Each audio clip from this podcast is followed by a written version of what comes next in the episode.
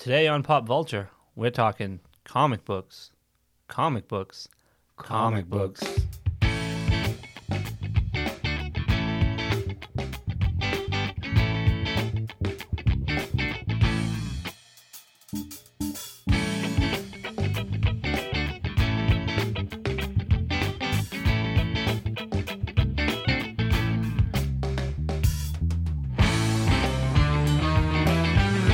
not talking loud enough. Is that the problem?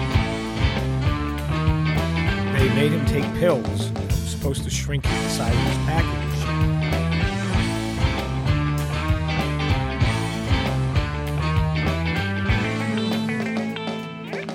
Welcome to another edition of Pop Vulture. I'm your host, Aaron Jerome. With me today, as always, is that other guy who goes by the name of. Uh, I'm not quite sure what my name is, but um, today you can call me my favorite character, Spawn. Ooh, John Spawn. Jerome. Yeah, that's a terrible choice. I'm just gonna go. I'm gonna call you John today. Whatever you want, buddy. Uh, today we're going to go with our first installment of what we like to call our evolution of characters and comic books and movies throughout pop culture history. Today we're going to start with a general, just comics. We're going to uh, take a look at some of the things that we enjoyed as kids, some of the things that we didn't enjoy as kids, and some things that were way before us and they were when our grandparents were kids. Exactly, because we kind of want to go just briefly, because we, we're not going to delve too much into it, but through the golden age, into the silver age, and kind of the modern age, and how we kind of got to where we are now in comics in general. You know what I mean? Well, let's start with for you and me, um, our first experiences with comics. Like, I'm not going to pretend like these other people who are like, I know exactly where I was, when I was, what comic it was, how much money I had in my pocket, and what I had for lunch that day the first time I read one. Right, exactly. I mean, uh, I guess in my idea, like a comic is a magazine and all that, which brings me, you know, my first real magazine comic that I ever read was the Playboy with Madonna in it because I found it under my father's bed um, when I was about five. We- No, it- no, there's there's comics in the back of those, I'm only kidding. I'm only kidding. For me personally, um, I, I really go back to when you and I were younger and we were collecting the cards, all the Marvel cards that they had and the DC cards and all that. Maybe early '90s, late '80s. The cartoons from when we were kids, Spider-Man and His Amazing Friends, which um, was one of the first real comic book things I got to see as a kid that I loved, even though the show going back is complete garbage. Um, am I right though? Uh, not not good, not good at all. Right, and for us, you know, because we're I'm 38, you're 37. Not yet. It was you're not 37 yet. No, not yet. Thirty six. Oh, you'll be 37 later this next month. Wow, spoilers. Yeah, spoilers. I know, right? Um, anyway, for me, and you know, and then we go in kind of into the early 90s with the cartoons of the X Men and all the Marvel things that were coming out at that time. Yeah, I want to say for me, my first comic book was a Ninja Turtle comic book. Well, that would be a complete lie. I would say so. Yeah, absolutely, complete lie. You know, it's it's nice to have that thought in my head, but I, I'm certain that my first comic book would have been like a Superman. You know, one of those crappy Supermans from the '80s. Where Yeah, he's we- got the long hair and he's you know just one of the guys. We had a lot of know. those hanging around the house back in the day. The Truth, Justice, American Way. Yeah, um, the comic that always sticks in my head that I think of as like the earliest, and I think it's one that you you probably got down at Matt Sports Plus. Um, Shout out. It was the superhero Prime. Remember, he was like he sort of looked like Hyperion, kind of looked like Shazam, just a total rip off of everything. And we were so excited to have it because it was the number one. We were like, this is going to be worth millions. This is going to be the next Action Comics. And I don't even know the name of it now. I think it was Prime.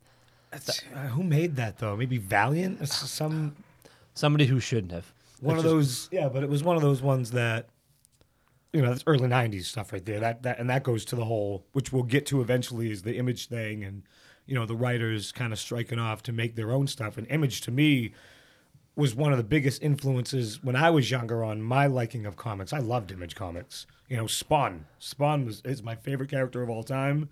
Um, the storylines were so amazing. That's kind of what really solidified me as like a super comic fan at that time. You know, Yeah. So comic books though go way back before that. So f- I've done this stupid research and I've watched these serials and I've read some of the pulps. You know, you go back to those dime novels from the, the turn of the century, mm-hmm. and every time I think of these like pulp magazines, you're like, I think of Pulp Fiction, which I know I shouldn't. But everybody does, and that's where the term comes from, doesn't it? Yeah, well, the term pulp comes from you know the material that they used to make the books because it was just it was ju- junk paper. Well, let's just off track real quick. Do you prefer pulp or no pulp? Um, depends. Is it a mimosa or is it just a glass of orange juice? You see, I get that because in a mimosa, I don't want any pulp, but in a glass of orange juice, I love a little bit of pulp. What about you? I like a little bit of pulp. I like fresh squeeze, so you, you can't have fresh squeeze without pulp. so you like it a pulp? I like it a pulp. You like it a pulp? All right. um, but if it's a mimosa, no, no pulp. so you drink mimosas? Who doesn't? Uh, me, Why not? I'll go with a bloody. Thank you. You know what I mean? Because to me, like a mimosa is like, what's the point? It's not doing anything for me. You know what I mean? Oh, I'm sorry. I just drink because I enjoy the taste of it, not because I'm trying to get drunk. Yeah. See, I'm, I'm not with you on that one. Okay. If I if I drank to enjoy the taste, I probably would never get drunk because there's not. I mean, beer's decent, especially craft beer, but it's not something I want to get drunk on. I think. I mean, that's kind. Of, I understand what you're talking about there. If I sit down and eat a meal or a burger, I don't mind having a couple of IPAs, but I want to get drunk on them. No, but also if I'm having a, a mimosa, it's at like 9:30 in the morning on Sunday. Don't really want to start getting drunk at nine o'clock in the morning eh, on any day, eh, really. You can always nap at one. You're back up by three. You're back at the bar by three thirty. You haven't even brushed your teeth. You know. I'm gonna go back to being 36, not 19, and in college. Well, actually, for me, it wasn't 19 in college, but there are people who were in college at 19. Oh, for sure. No, I, I can't do the day drinking if I start at nine o'clock. I'll be passed out, and I have too many responsibilities. Oh, I'm such a day drinker. I love it. But anyway, back to pulp magazines. Oh, that's right. Yeah, That's what we were talking. We were talking Yep, about yep. comic books. Yep, good. Um, I don't know if you ever had the opportunity to watch the brilliant movie by Alec Baldwin called The Shadow. Mm-mm. Oh, it was horrible. No, I never did. Um, it just you know, did it? Why did you even watch it? Did it appeal to you in any way? It goes back to the thing of me working at a movie store. So you just sort of just consumed all of it. You were I like, re- yep. and now I would go back and watch that, no problem, because I love Alec Baldwin. But he is what I consider to be like the first real superhero. He's one of the ones. Him and Doc Shadow are the two that sort of come back and forth between being like the first. They start out with the serials. They do like the Shadow.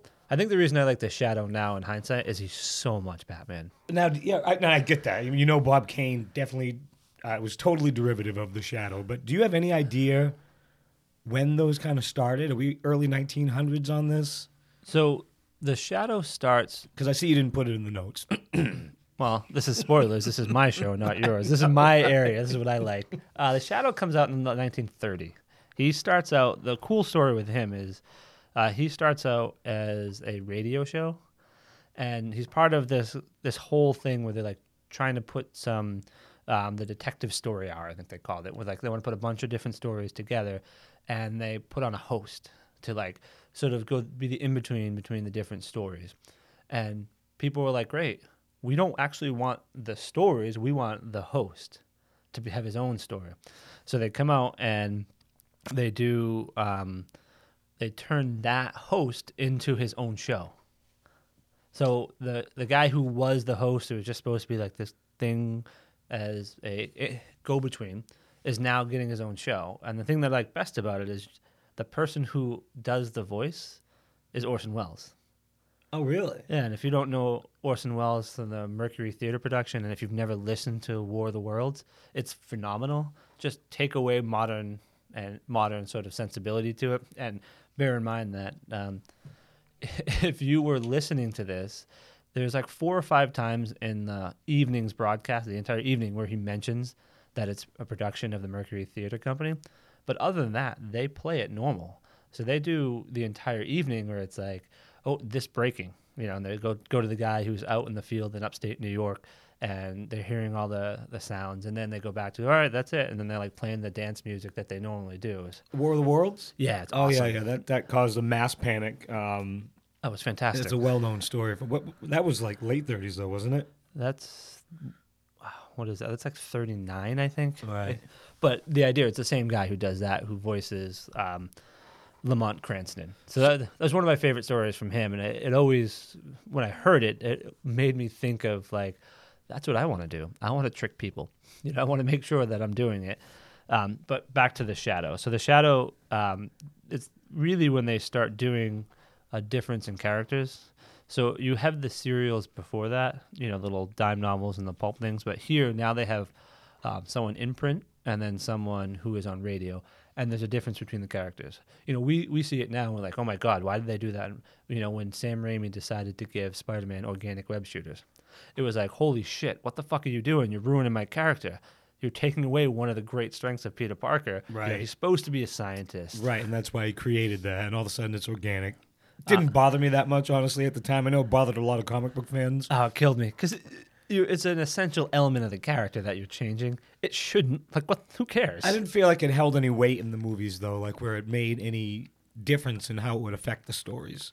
It didn't. But when you heard it, you know, because you hear about it first, and then you're like, wow, what are they going to do? Well, obviously they're not going to need it. There's not going to be 95 different stories where Spider-Man's going to have to use his scientific prowess to get out of it. It's one story.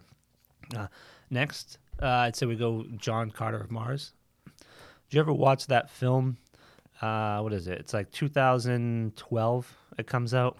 Um, I've tried. I know it was a big flop from Disney, And it Um, sucked. Yeah, and I and yeah, I've, I've given it a shot a couple times because you know you've seen everything else. He's like, "Ah, I'll give John Carter a shot again, and it's terrible. So like, it, you know, I don't have a lot to say about John Carter.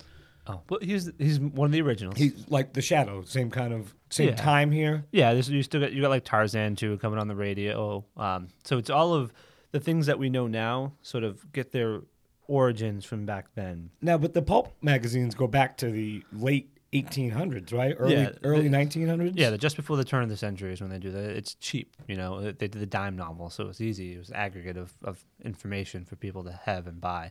And of course, you know, all newspapers back then would have a big Sunday where they'd have all the, the funnies. They'd call them the funnies. And you'd get, you know, a big spread of, of uh, comic strips. Comic strips were a big deal back then. And the creators of those comic strips even kind of became celebrities themselves, along with their characters. Well, if you if you look at what was going on, like, I mean, just take the context of the world at large. You know, if we're we're in this really gray, drab world, right? World War One, Prohibition, Depression. Well, we start go back even earlier. You go to the Spanish American War. Mm-hmm. Then you get World War One. Then you get the Great Depression, and people just need some sort of release. You know, we don't quite. We have films, but they're not quite. We don't have the Nickelodeons just yet. You But know, we are just getting talkies. Yes, Yes. we're getting talkies. We're also getting things like Birth of a Nation. So mm-hmm. not a lot of upbeat, spirited stuff. And the one thing for kids would have been the funnies. You know, you get these nice stories that um, are sort of self-contained, but then you get things like Doc Savage and The Shadow, where they're um, a, a serialized version, so week to week to week. I think, you know, the term "to be continued" is allegedly, you know, coined back in like 02 for a comic strip. That's 1902. I was going to say, really? Because, I mean, that's um, something you would get every single week or something in the paper. So it is every time. It's to be continued. That's why it's called a serial. Well, you'd have the you had the major um, news syndicates who are just sort of pushing out weekly, weekly, weekly um, issues and stories, and they sold them. Kids wanted them, and then they so they take those and they put them all together, and then they sell them as one book of previously published, you know, funnies or comic strips. That's really where comic books get its start. And one thing to note from that time is that printing is in like its its golden age. You know, there are so many papers in production back then, so many affiliates making papers, and I mean, it, it's it's at the height really of the the print industry, which is obviously now not really much at all, but at that time, and that helps it become so popular. Yeah, it's the only way that people can get information. Exactly. I mean, we have the radio, but then the radio isn't national. In some ways, it is. You sometimes you can hear a boxing match, you could listen to a ball game, but even your ball games weren't nationally syndicated. You still had, you know, East Coast radio, West Coast radio, but when you have a syndicated show or you have a syndicated news that goes to everybody, you can say, all right, we're gonna sort of uh, re-identify what pulp culture is. Now people start to experience it together. You know, before that, pop culture used to be an individual experience. Right. You know, you would go on your own. Me and you would go and we'd listen to the to the ball game. Now we cue in the 1930s, and pop culture becomes a universal experience, and really, it's the birth of pop culture uh, in itself, where you can say, "Hey, did you hear that?" or "Did you see that?" And the Or did you is read yes. that? Yeah. Yeah, the answer is yes, and we all did it together. Or we didn't do it together, but it felt like we did it together because we all had that same shared experience in the theater or reading that newspaper. And you know, that's just the beginning of us all coming together and networking and all the information. And look where it brought us now. yeah, we we're all happy, right? We all hate each other. No one's arguing about anything. But a so after that, this is when we get into uh, Siegel and Shuster, Yeah. 1938 ish. Well, yeah, we have it in. Well, Siegel and Shuster, they start their thing in like, I don't know, 33, 34, 35. In that area, you know, when they're in high school, they're still pushing it. You know, I think there are two kids from Cleveland who are trying to send out their comic book, their Uberman or their Superman to um, different publishers. And they shopped it around, and nobody wanted it. No one wanted it. Yep. and then they get um, they get lucky because they got pulled from the rejects to publish it because they needed content Exactly. and they were like all right well we rejected these let's find out from the reject file and they were the best of the worst i guess And they came up with Superman. And I I believe they got paid like $130 for Superman and then didn't get a dime after that. Like, because back then, if you're a writer and you create something, you're literally paid by the page and you sell the, pro- you know, you sell that first one and that's it. They own the copyright, company owns everything else. And it was years and years and years before they ever got money uh, from Superman in general. yeah they don't get anything You know, they, Exactly. they go they sue dc comics in the seventies. I Couple yeah, times. I right? know. But I think in the seventies is when they finally got their settlement where They they, so like um, ninety thousand dollars or something, and health benefits. and all um, yeah, full health for their family as well. But I mean, still, Yeah, that's the this is when the Superman movie comes out. Actually, is when they finally got their, you know, ju- their just due. Even they're in their sixties at this time. But in thirty eight, they create Superman, and Superman basically changes everything.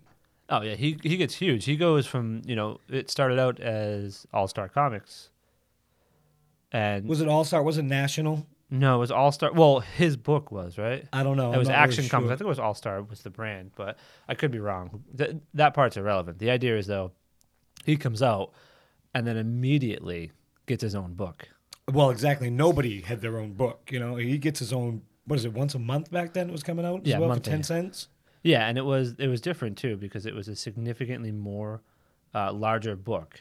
Where like nowadays comic books are what twenty three pages give or take. I know that you know if you add advertisements into it, he gets it and it's sixty four pages. Wow. And so these two guys are pumping out sixty four pages. Now, is this? Are we talking Superman one now? Well, let's go back to Action Comics first. he perform he he appears in Action Comics first. Right. And So if if you've never read Action Comics, you don't really need to. It's not really that exciting. But you, the thing that's interesting about it is that in that particular story, it's three separate sort of events. So he goes through. He first he he saves out that person from death row who's like wrongfully accused. Then he Oh yeah, yeah. He does he does a ton of things in that book. yeah, yeah, it's crazy. He does like four or five. Like wow, this guy's all over the place. So like just throwing everything at him. Like, you know, what, we're gonna save the guy from death row. Then we're gonna actually find the real murderer and get them in jail. Then we're gonna go and you know what we're gonna do? We're gonna expose a lobbyist, right. which now, is totally irrelevant now. um, which uh, did is one of them the writer as well? Siegel and Shuster.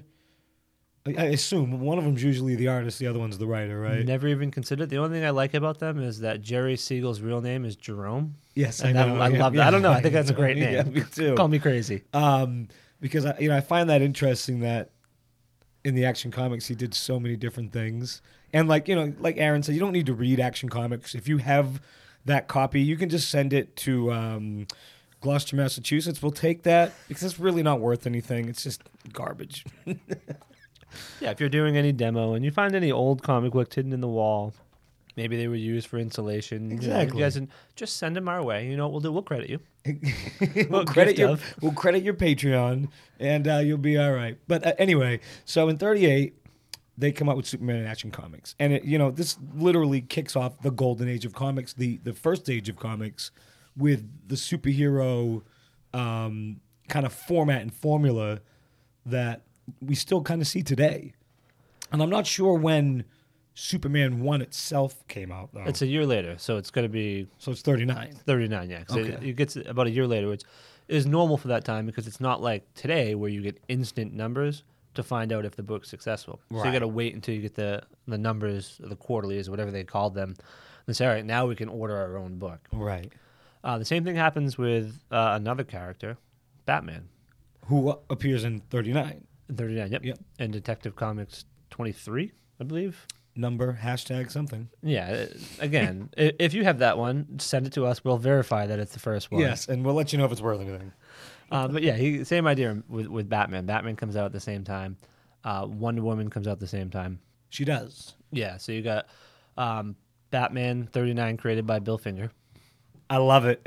I mean, I don't, I don't know about you, but I love Bill Finger. Well, I mean, I, I, I don't know if we'll get to that documentary, but that Bill Finger documentary, if you haven't seen it, what's it called? Batman and Bill. Yeah. it's on Amazon Prime, right? It's, it's on Prime now. You it's it's it's even if you're not into comic books, like you know, I'm sitting there watching. I'm watching it with people who don't like comic books. They were still riveted by it. That documentary is a total thumbs up for me. yeah, say I agree. Watched it. The wife wife was like, "Oh, you should watch that again." I was like, "That's a great, awesome. We should watch it again." Let's watch it Absolutely. again. Yeah. Uh, great, great book. But you also with him, you have Batman, then you have Wonder Woman, who Wonder Woman has a great origin story, not quite as interesting as Bob Kane stealing from Bill Finger.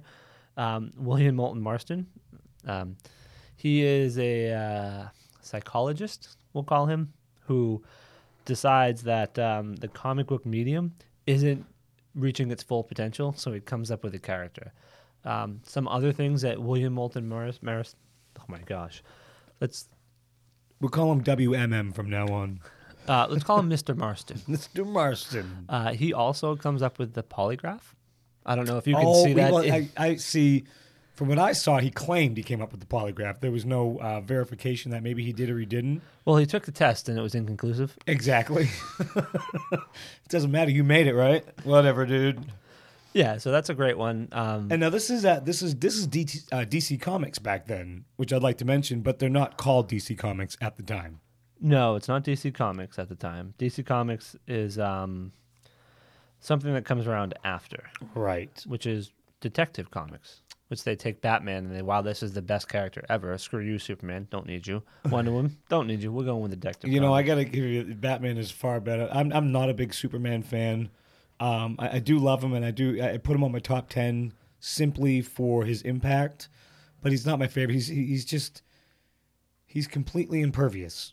You know what I mean? He cannot. He can this, like nothing can kill him. So I mean that's the thing I go on on all the time. Batman, another tough one for me. I- He's probably he's one of the best superheroes ever. Obviously, he has no powers. That does kind of irk me a little bit. You know, I mean, can you just give him something so I feel like he could actually do these things? What, like what? What kind of power would you want to give him? Uh, healing power would be fine with me. If he had healing power, and it, you know, it's a, a kind of subset power that you know you don't really see, which would just make him. There'd be a reason why he could do all the things he does. You know. All right, fine, fair enough. You know what I'll do? I'll call up DC Comics and I'll make a suggestion. Yeah, and they'll probably fly you out to see The Dark Knight and um, give you twenty thousand bucks and say, "Beat it, kid. We don't care what your dad did. They definitely don't care what my dad did. Watch, watch Bill and Batman or Batman and Bill. It's a great one." Read the book too if you want. But Right. So around the same time, um, a, a smaller company called Timely Comics, who would eventually become Marvel, has also got their own characters out there that are doing quite well. Yeah, two ones that you don't care about now. Human Torch. Right, which if you know the Human Torch lore, yeah, it's not the same Human torch. So Torch. he doesn't, but he doesn't. He ends up becoming Captain America, right? he ends up becoming Captain America, right? He does. Human Torch. Yeah. Well, Oh, is that just? Oh, that's just in the movie. just in the movie. Ju- That's just in real life. yeah, right. Exactly. He he goes from getting bombarded with cosmic rays to getting hit with uh, the super soldier serum. And what are the vitamin Vita rays? Is that what they call it? Uh, vitamin D. I don't know. You know, I mean, the sun gives you tons of that, but I think the Human Torch from back then is it's kind of a different story, right? Different origin, different He's an different android. person. He's an android. oh, he is. Yeah, yeah. He's not even a person. So he was built. he was built. Yeah. Wow. Uh, then you get Submariner, Submariner, who is kind of the first anti-hero. and he's one that uh, is it Namor? Namor? I don't. I don't remember how to say it. I would definitely say Namor, um, but I've heard him called Namor. It's kind of like the Han Han thing. We've been through this. Yeah. And anyway, two characters you know that are great but don't have the same lasting power as as DC's. Not at the time. Now, Submariner, I've heard that they're bringing him back for the movies. I think he's going to be part of the Marvel universe. Uh, I think so. That would be great because they they talk about it in um, Avengers in Endgame, Yeah. Where Shuri is talking about uh, earth underwater earthquakes, which makes you think it's Atlantis, and You know, it's not Aquaman. it would be great if it was Aquaman. Well, you know, maybe maybe Marvel can do what they did, like what DC did for Aquaman, and make Submariner cool. No, they can't. They can't like uh, Jason Momoa it. No, they can't say like "wow" and like "thanks for the ride" and all that fun stuff. If you can get a badass looking guy to come and play Submariner, they can make him a badass. DC did it. Marvel can do it because Marvel always does it better in the movies nowadays. Well, DC did it because they allowed Aquaman not to be riding water horses. Yeah, we all thought Aquaman was gay. Uh, he was a little bit different than the rest of us. He certainly was. Um, then you get Captain America. Who is an enduring, amazing character. He is. He's one of my favorites. And the best part about these three here, Human Torch, Submariner, Captain America, is they interplay in the comic books um, a bunch.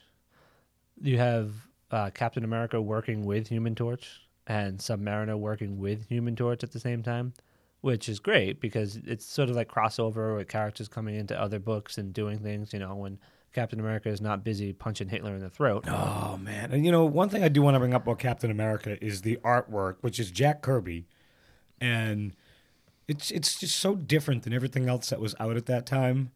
You know, the the, the panel to panel, the pane to pane, like you know, splashing through, and the over exaggerated like punching motion, and Hitler. You know, every every little detail there that Kirby pulled out with their faces and, and the swooshes and the lines. I mean, it was brilliant at the time. Well, he's that's why he is one of the greatest of all time. He really is. Jack Kirby is awesome. Even back then, I mean, I'll leave. I'll even give him the pass for the New Gods.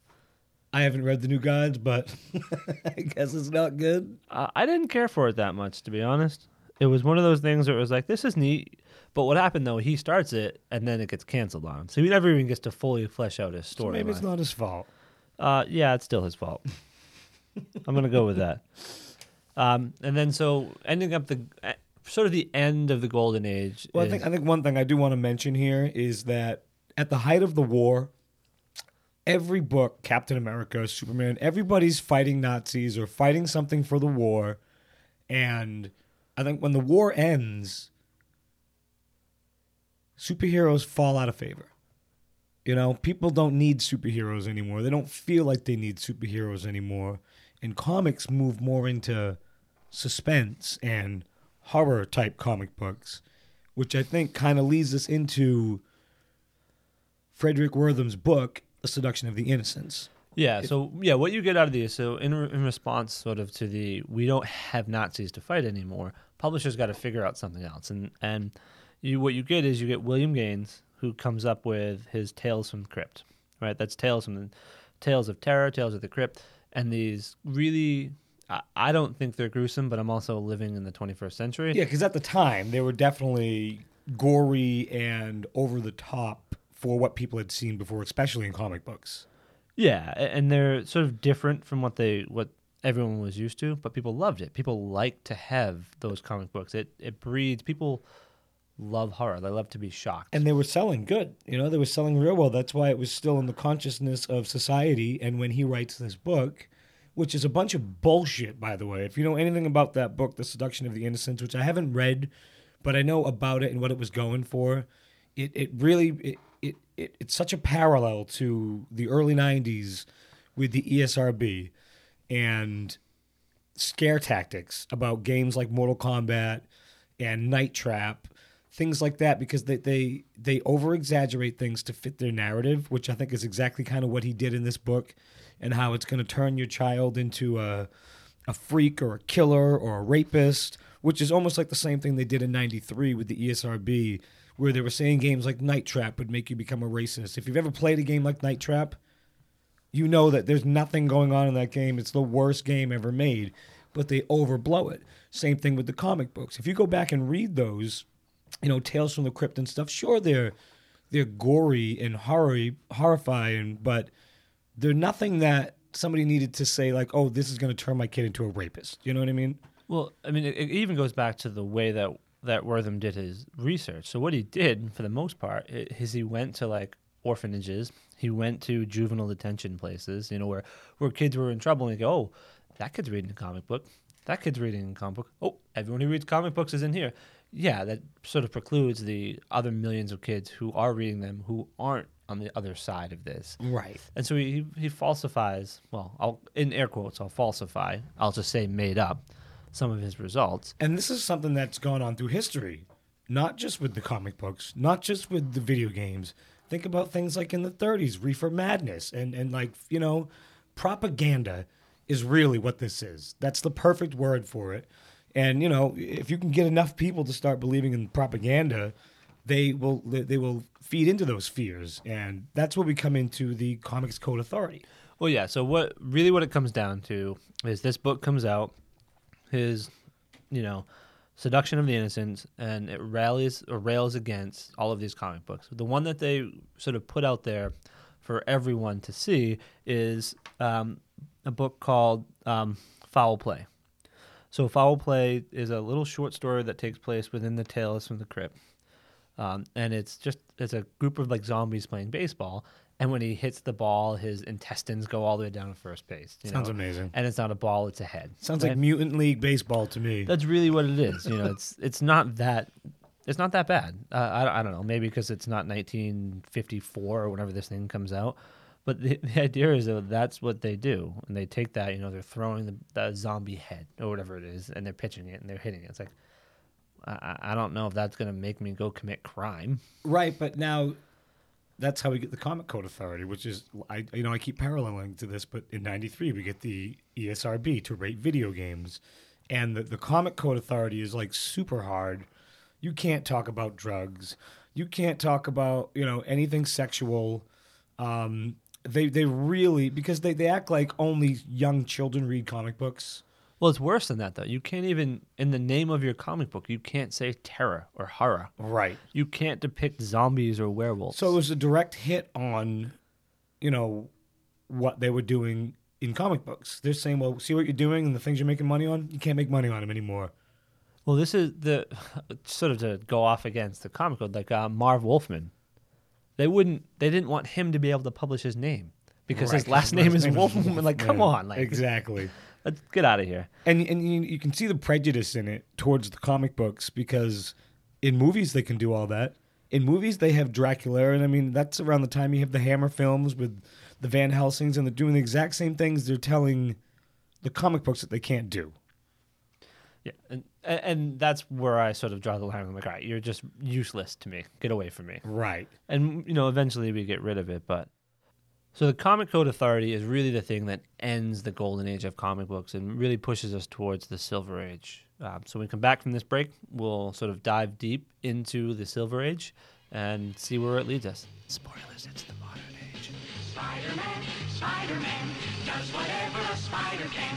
Spins a web any size, catches thieves just like flies. Look out, here comes the Spider-Man. Is he strong? Listen, bud, he's got radioactive blood. Can he swing from a thread? Take a look overhead. Hey there, there goes the Spider-Man. In the chill of night, at the scene of a crime, like a streak of light, he arrives just in time. welcome back to the show guys thanks for hanging out with us and sticking with us through all of this wonderful comic book material uh, finishing up the golden age shifts us into the silver age now a little context for the silver age we talked about in the last section about Wertham's seduction of the innocents and basically what happened is all of the comic book industry takes a nosedive because people obviously want to read about things like werewolves and zombies they don't want to read about puppy dogs and ice cream and that you know, and that's what they kind of forced them to do is write about puppy dogs and ice cream in a roundabout way. Yeah, there's not much you can talk about. You know, you can't fight zombies anymore. I mean, whatever. You suck. So what happens is most of the comic books go away. We end up with comic books that are like westerns again. Uh, you know, the high school dramas um, Magic. Now, was that what your Archie comic type thing comes out of? Well, Archie's before that. Archie's Is been it? around. Yeah. Um, this is like where what would have been like Fawcett comics back in the day with like Shazam, those sort of things. Uh, you're left with I, I believe that was Captain Marvel. Same difference. We'll get into that. Yeah. Now, that happens in the Silver Age. Uh, yes, he comes back as Captain Marvel. No, he can't. I think that was around. I mean, since we're there, real quick, why is Captain Marvel a DC character in the 30s, 40s, and 50s, and all of a sudden, it Captain Marvel becomes a Marvel character, which is a girl later in time? Oh, Captain Marvel. All right. So the whole story with that is that Fawcett Comics was acquired by DC. So pre, um, when they come out with Captain Marvel, which is the Shazam character, that was not DC at the time. No, that's Fawcett Comics. Even when they do the serial, they do because so Captain Marvel or Shazam, whichever one you want to call it. I always say Shazam because I like that name, uh, but it's Captain Marvel. He has the first live action show because he comes out and he sort of takes. He's Superman, right? Look at him. He's all, all of the powers of Superman. He does all the same things Superman does, except he has the alter ego of Billy Batson, so he can sort of relate to the kids and he Superman starts going off on doing different things, and Shazam really Captain Marvel really strikes a chord with kids, and so kids are the ones who are going to buy comic books. So he gets super duper popular. And he starts outselling Superman for Yeah. a while there. And until that's- Superman, that's when Superman starts moving planets and stuff. Yeah, he he starts. You know, there's the bo- bottle of Kandor. You know, you got Kryptonite comes out. Thank you, Bill Finger. Um, and so they put him out there. But what happens is Fawcett collapses, and that they get the DC gets the rights to that character, and then later on in the '60s, um, the copyright comes up on that. And so that's when Captain Marvel is like, wait, we need it. Well, not Marvel, Stan Lee is like, we need a character who is uh, representative of Marvel Comics, which you know used to be timely. Now they have a whole new name, so they take the name and they get the rights to the name, not the character. Right. And so then they come back. Then they DC comes back and retcons it. And oh no, no, his name is Shazam Right. because it's what is it? It's uh, Hercules, Achilles, Zeus, uh, Aphrodite. Uh, I, I never remember what the S is. right. I have no idea either. But um, so I mean, that's, that, that's just a quick rundown of why Captain Marvel is a chick in Marvel and was a guy in DC. Well, he was when they when Captain Marvel comes in DC Comics, he is a guy. Right. But later on, I think in the seventies or eighties, Captain the original Captain Marvel, uh, Marvel gets cancer and dies, and then they come out with Captain Marvel, who we know, which is like the Brie Larson Ms. Marvel, not Oh, Ms. okay. Marvel. Okay. See, I didn't know about that, but I see what you're saying. Yeah. Yeah, so it's the evolution of the character, and in the book, she But Marvel smartly, when the copyright lacks, jump on that. And, yeah, like, you know, it's our name, we should use it. exactly. Um, so going back, so we're now we're talking about Silver Age. We're talking about how the comic book industry gets destroyed by the Comics Code Authority, and we're left with just a couple individual books. I think we have a Batman and a Robin. Uh, we have Superman. I think Wonder Woman is still around, and those are really the only big characters who are around.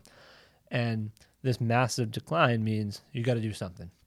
And in comic book, what do you do when you need to boost sales? Rewrite that shit. Number one again, right? And so then they start going like, well, we can't start over. So then they go, all right, well, what can we do? Let's just make another character. So we get um, the first one is uh, it's the Silver Age comic book, uh, which is uh, showcase number four. I want to say it's the Flash, and it's the whole new Flash. And this is the redesign where he gets rid of that goofy looking helmet and he looks like the Flash, more like the Flash we know today. Yeah, he's no longer like Greek god or Roman god Mercury looking Flash. He's like sleek. He's scarlet because who wouldn't want to be this red and yellow blur that goes through the streets? You know, I got to be honest, I love the look of the Flash, and it really starts here. Yeah, it's it's a good look. Um, you know, it's the new type of superhero, right? Gone away are the capes, right? No more getting caught in the uh, jet engines. yeah, another reference to Incredibles. Um, and you know, so yeah, DC starts kind of rehashing their characters or revising them or whatever you want to call it.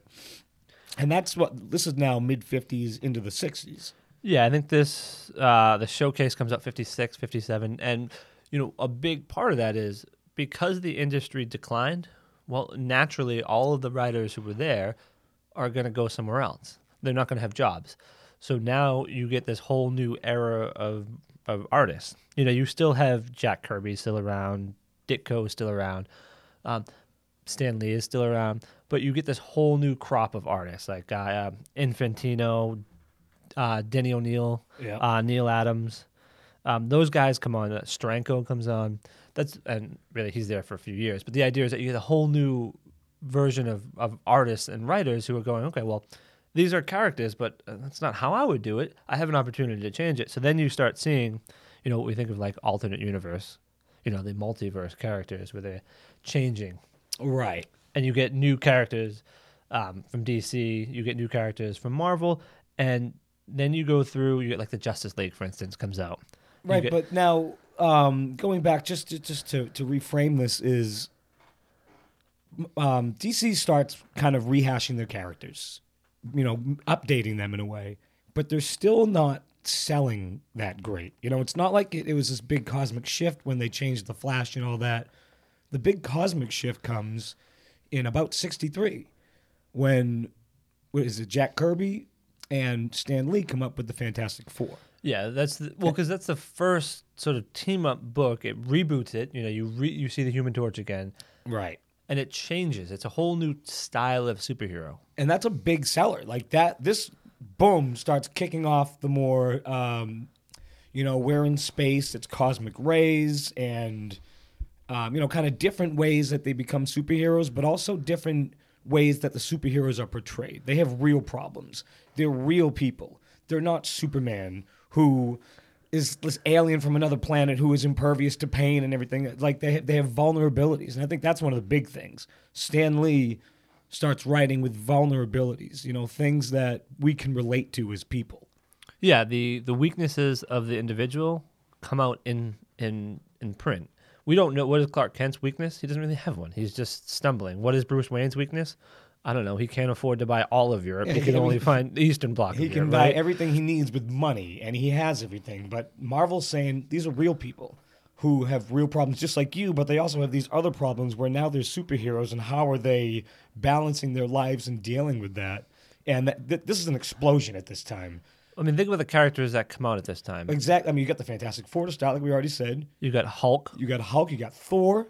You've got Iron Man, You have Spider Man. Spider Man, which is Becomes the face of Marvel Comics. well, Spider Man is yeah. He Spider Man is one of the only you know. Let's say before the Marvel universe and how you know Marvel dominates everything now and everybody knows their characters. Throughout time, it really was DC's two characters that dominated: Batman and Superman. One, you can throw Wonder Woman there. The, the Trinity. Right. And Marvel had good characters, but nothing like Spider Man. Because in '63, when they create Spider Man, now that's Stan Lee and Ditko. Yeah. So the, I know there was a big thing about how Ditko never got enough credit, kind of like the Bill Finger thing in that. But his name is at least on the book. Right, exactly. Um, so Spider Man is the only one to me at the time through the years that stood with Superman and Batman in pop color, culture relevance. You know, if you thought about every Marvel character, maybe the Hulk, the Hulk, but I wouldn't put the Hulk up there as much. But he was definitely recognizable because the TV show. Yeah, uh, uh, yeah. DC Comics, their characters stand above the Marvel characters up until this point. They start to get a, and later on, you know, more towards our generation, they really sort of go past the DC characters. But Right. you can go anywhere and ask who's Batman. Right, exactly. Or who's Spider Man? You know, who's Superman? Those three, I can see somebody not knowing who Wonder Woman is, but Batman, Superman, and Spider Man, they're just so ubiquitous. You know, they are everywhere you look, everywhere you go, you see these things in pop culture. And I mean, that wasn't it. He also had the, the X Men they came out with around that time. They had Daredevil, they had Doctor Strange, Black Panther. Black I Panther. mean, he's a little bit. Black Panther's like 66, 67, but still but in still that the- window, right? In that window of where, and now this, all of a sudden, these comic books are selling like crazy. They're changing the landscape. All of a sudden, superheroes are cool again. And like I said before, with Peter Parker, the story, the, you know, the Peter Parker thing, Spider Man is great. But people are really drawn to that Peter Parker thing because they can relate to Peter Parker. You like the girl next door. You're nervous about talking to her, even though in real life you can jump all across the city and fly around. You know, it's the vulnerabilities that really sold them to people. it's you know at, at some point when you're reading a comic book you relate to the character and you say okay how how does this fit into my world You know, what what can what can I do that he can do? Like how are we similar? And with Peter Parker, you're not similar to Spider-Man at all. Right? No one is similar to Spider-Man. You don't have to justify, it, you know. When I'm reading Batman, I'm like, well, yeah, I guess I'm kind of dark and brooding, you know. Great. If I had a billion dollars, I could do this too. Right. But with Spider Man, you're like, all right, well, yeah, I have str- I struggle making rent. I got fired from my job. I like I didn't do my homework last night.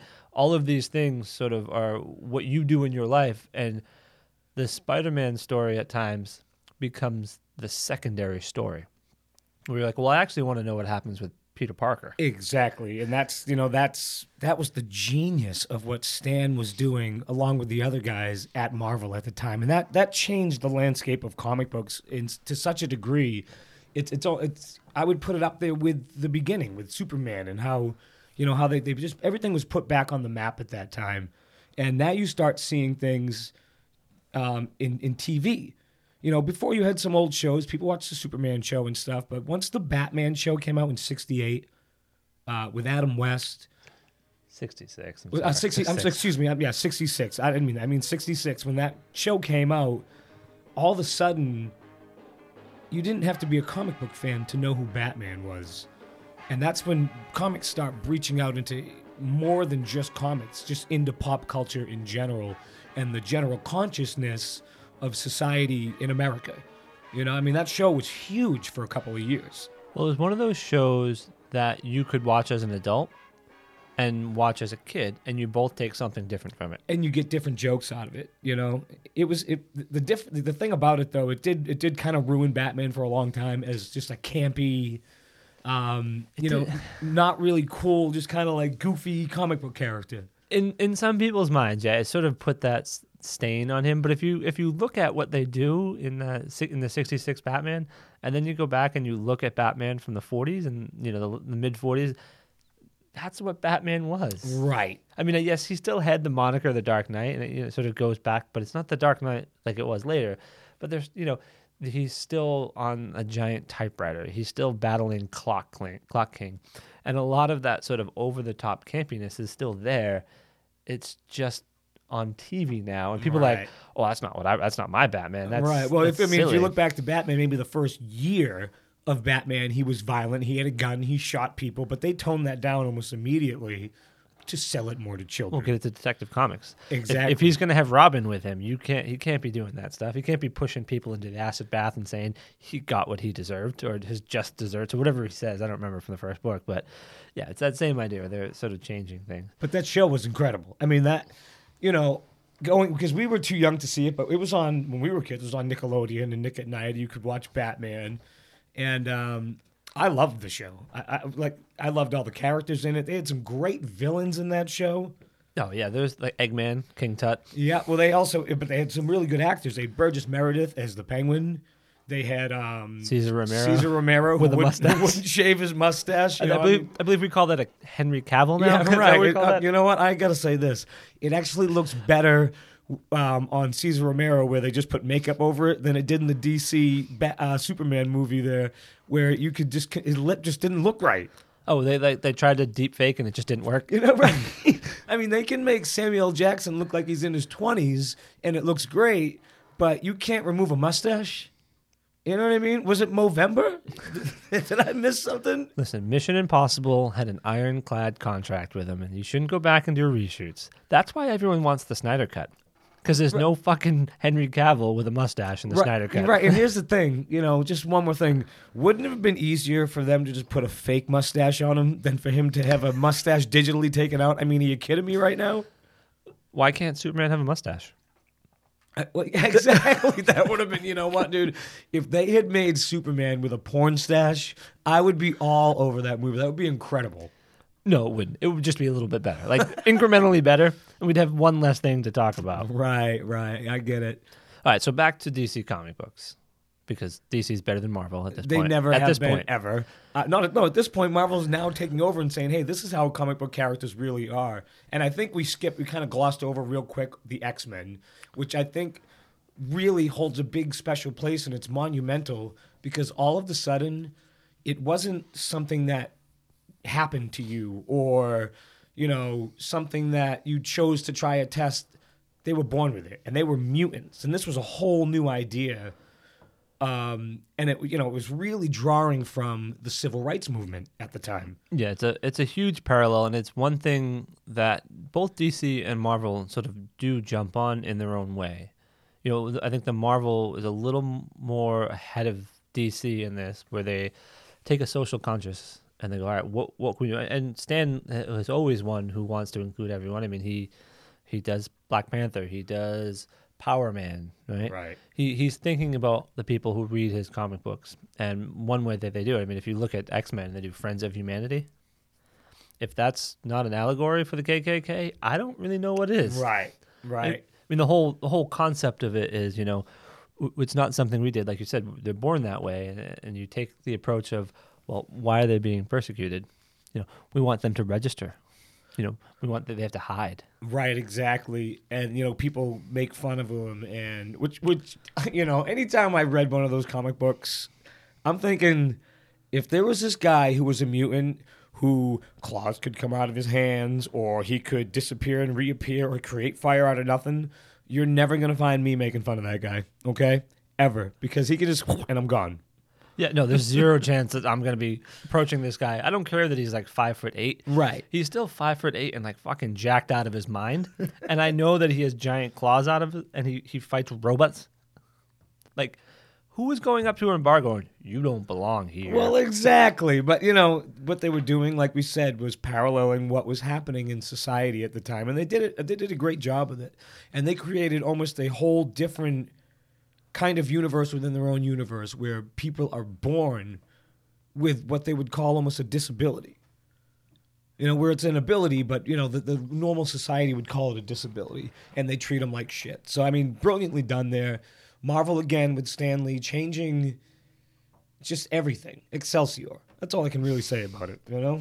Well, it's the same thing, but though if you look uh, the other side at the distinguished competition, they're doing the same thing uh, a little bit later, but they do that with Green Lantern and Green Arrow. Green Lantern, Green Arrow, right? And at first, because I you know I just got done watching another documentary. I'd love to just plug here. Uh, what's it called? The the PBS documentary with Liev Schreiber. It's superheroes. Super. It's It's, and there's also the the book. It's Cape Cowls and something. It's like the companion novel to it, which is an excellent read. it, the, the whole. I mean, if you're interested in any way in comic books, you got to check out that documentary. It's a PBS documentary, which is you know they always do tremendous work on documentaries. Um, it's hosted by Liev Schreiber. It's pretty Uh, much just- Liev Schreiber. whatever his name is. But it's um it's pretty much like what we're doing, but a little more thorough pictures and um, it's got a lot of great information just Well, about comic books and how they've evolved. I would say it's researched. Yeah. Researched and just not them shooting out their opinions. But it's it's a really good watch if you can find it. I believe that one is on Hulu if you have it. So check it out. So yeah. Anyway, after the advertisement for the book, uh, we're talking about Green Lantern, Green Arrow, who do the same thing in DC world. They do. Uh, it's a short-lived series. I think I don't know if it's like nine, ten books or something called Hard Traveling Heroes, where Green Lantern and Green Arrow, two characters that were sort of failing at this time, um, get put on the same book. It's Neal Adams and uh, Denny O'Neil, writer and author, and they talk about real issues. You know, I think in the first issue, you you got um, a guy in the city, a black guy who's talking to the Green Lantern, is saying, you know, something like, "You've saved the blue guy, you've saved the pink guy." That was Uh, it. I- I- Just real quick, I hate to inter- interject, but was it? It was Green Lantern with Green Arrow, right? It was like it was Green Lantern's comic, was it not? Well, they were put together in the same book, so it's top billed for both of them. It wasn't a Green Lantern or a Green Arrow. Right. It was them together, I believe, right? I don't know. I'm gonna check right now. No, I think you're right. Yeah. Yeah. So, and he's like, you know, then what about what about the brown skinned man? He's, you know, sort of the idea of that you're this intergalactic space cop and you're not helping the people right in front of you. You know, you're serving injustices on other planets, but you come here and you don't do anything. And then you have, you know, the Green Arrow, who is the you know full on liberal, who's like all about doing the right thing regardless of you know what it takes to do it. And he's like, you know, you can't do this, can't do that where Green Arrow is, uh, Green Lantern is like, yes, this is my job. I have a job to do, and uh, you know, it, so it's this great story, and, and they And go this through. is well, this is like us. Now this kind of starts moving us into the Bronze Age, right? Almost, Yeah, yeah. I mean, the Silver is- Age is probably the smallest time, maybe or close to it. It's the smallest time, but it has the biggest impact. Right, ex- on on uh, modern comics, without a doubt. I mean, all of the characters, not all of them, but 90% of the characters that we know and love come from that Silver Age. Right, and now coming into the Bronze Age, which is more like seventy to eighty-five ish. Yeah, it's where the, it's sort of where comics now start to take a darker turn Right, and they start well in yeah, tone. And this is the same time around when they start fighting against what the comics code is trying to force them to do. Yeah, and that brings us back to Hard Traveling Heroes because one of the stories in Hard Traveling Heroes is in direct conflict with that. Um, they do they do this story called um, Snowbirds Don't Fly, in which Speedy, who is Green Arrow's ward, uh, gets addicted to. Oh, I love the cover of that one. That's like I know the cover. Yeah, So, um, it's them two, and what is it like in the foreground? It's it's Speedy. yeah, and he's like bent over and he's like got the And Green Lantern says something, and um, Green Arrow says, "Oh my God, Speedy's a junkie." Isn't that what he says? Yeah. oh my God. But you know, they didn't release that. See, before that, the Spider-Man comic was um, Stan Lee. I don't Oh, know. that's I right, can't remember what the name of the comic is, but Spider-Man um, finds a kid who gets really high, and he's so high that he thinks he can fly, and he jumps off a roof, and Spider-Man saves him. And you know, the whole message of the thing is don't do drugs. But the Comics Code Authority says, well, you can't do that because you're depicting drugs. And even though Stan's saying, but we're doing it in a way to tell children not to do drugs, the Comics Code says you can't release that regardless. So Stan goes to Marvel, the higher ups, and says, I still want to release this without the approval of the Comics Code, which was, you know, completely unheard of at the time. Nobody had done that. And unexpectedly, the Marvel higher ups said, "Go ahead, do it." And so they release it without the, the, the comics code approval on the on the cover or for the, anything, and that changes everything yet again. Well, they have to revise the code, but the so the interesting part about that is the um, the Department of Health actually asked Stan Lee to do the the book. So I could see Right, why exactly. I could see why Marvel at the time was like, all right, screw the comic book code, we're going to publish it anyway, right? Right. I mean, it's one of those things where it's like, well, we already did all the work. Like, why why are we going to not publish it? So what? If no one no one buys it because it doesn't have the code on it, all right. Well, we didn't lose anything, just a printing cost. But it's a story that Stan, you know, was standing behind, and one that he wanted to get out there. And that one is one that sort of re reshapes the entire landscape because it, because right after that is when they released Green Lantern, Green Arrow, and like almost immediately they reconvene and change the comic code completely to where it's almost non-existent and doesn't really, you know, hold any um, any weight on anything that happens anymore in the comics industry. So that really is a watershed moment in comics, starting off really, you know, the Bronze Age of comic books, and in the '70s you keep getting newer characters that are more relevant to you know culture at the time, which was changing rapidly. You start getting the black exploitation films, Shaft. Um, what's the other one there? I'm gonna get you, sucker. I'm gonna get you, sucker. I'm not sure that's one of them. That was from the '80s, wasn't it? was that 80s? Yeah, I know I that's, think that was, uh, Marlon Wayans. Uh, what's his name? Not Marlon Wayans. Older Wayans. Keenen Ivory. Yeah, the older one. He's in that one. I don't know when that one comes Right. Well, out. no, this is earlier. This is like the Shaft films and the other, as they call them, black uh, exploitation films. And you get um, in Marvel, you get Luke Cage now, and Luke Cage is a badass, and he was in prison, and they did tests on him in prison, and now he got out of prison, and he's relating to the the black culture in America at the time, which I thought I thought Marvel was always a lot better than DC at. They DC still they're still better at it. well, it was, I mean, yeah, because DC just kind of seemed detached from it, and Marvel really always dove into those social issues, especially around that time. yeah, it's. A, I mean, we talked about a bunch of them where you know they're changing what they do to sort of meet their their readers. Right. You know, it's a changing audience. They're you know we're shifting from you know buying comic books at you know local stores to actually having comic book stores. You know, the distribution change, a distribution method changes, and so they're going all right. Well, we have a better understanding of who our readers are. We're going to separate ourselves. You know, we're going to separate ourselves from the distinguished competition, and this is what they're doing. You have these DC characters who are larger than life, who deal with issues that are beyond you know the ground level hero. And now all of a sudden, Marvel is going, okay, well, what's our niche in the market? Well, we have characters with depth. Right. You know, we have characters who have neighborhoods. You know, now you have Daredevil in Hell's Kitchen. You know, you have characters who are interested in serving their community. You know, your friendly neighborhood Spider-Man, Luke Cage, hero for hire. I mean, come on. Which he had a, I mean, he had a fucking business card. Is there anything better than that? So, uh, I mean, I want a Luke Cage hero for hire business card. That's amazing. and also around this time, you're getting Nick Fury. Um, You get the Steranko, um, Nick Fury, where it just changes everything. Where he, well, what you mean? The first three pages, there's not even a word on either page. It's just isn't that- panels of sections that tell a story. Isn't that the height of telling a story if you can do it without words? Right. You know, and um, I heard that when he brought that in, the guy said, "Listen, I can't pay you for those first three pages. There's nothing here." For writing them, writing. You can Uh, pay yeah, for drawing them. Right, pages. right, So- exactly. And um, so he claims that he grabbed him by the throat and said, "You're going to pay me for those three pages." And he, you know, eventually acquiesced and paid him for those pages. Well, did you did you ever have you seen pictures of Steranko back then? I mean, he was a former escape artist. He's a pretty big dude. I wouldn't fuck with him. And um, you know, that's Nick Fury, another great comic. And they did a lot of suggestive things in that, where like you know you couldn't really show sex. This is still a little earlier before the whole comics code was kind of dissolved. So he shows them kissing, and then he shows the phone, but you couldn't show the phone off the hook, so the phone's on the hook. And in the last frame, you can't show sex, so he shows the gun in the holster. That's that's great. Suggestive, perfect, well done. Um, you know, just continually moving along. And also in the 70s, you start getting the TV shows. You get the Hulk TV show, which is a big hit. Is there anything better than him wrestling the bear? I mean, every time I go back and watch it, every Hulk scene is in slow motion.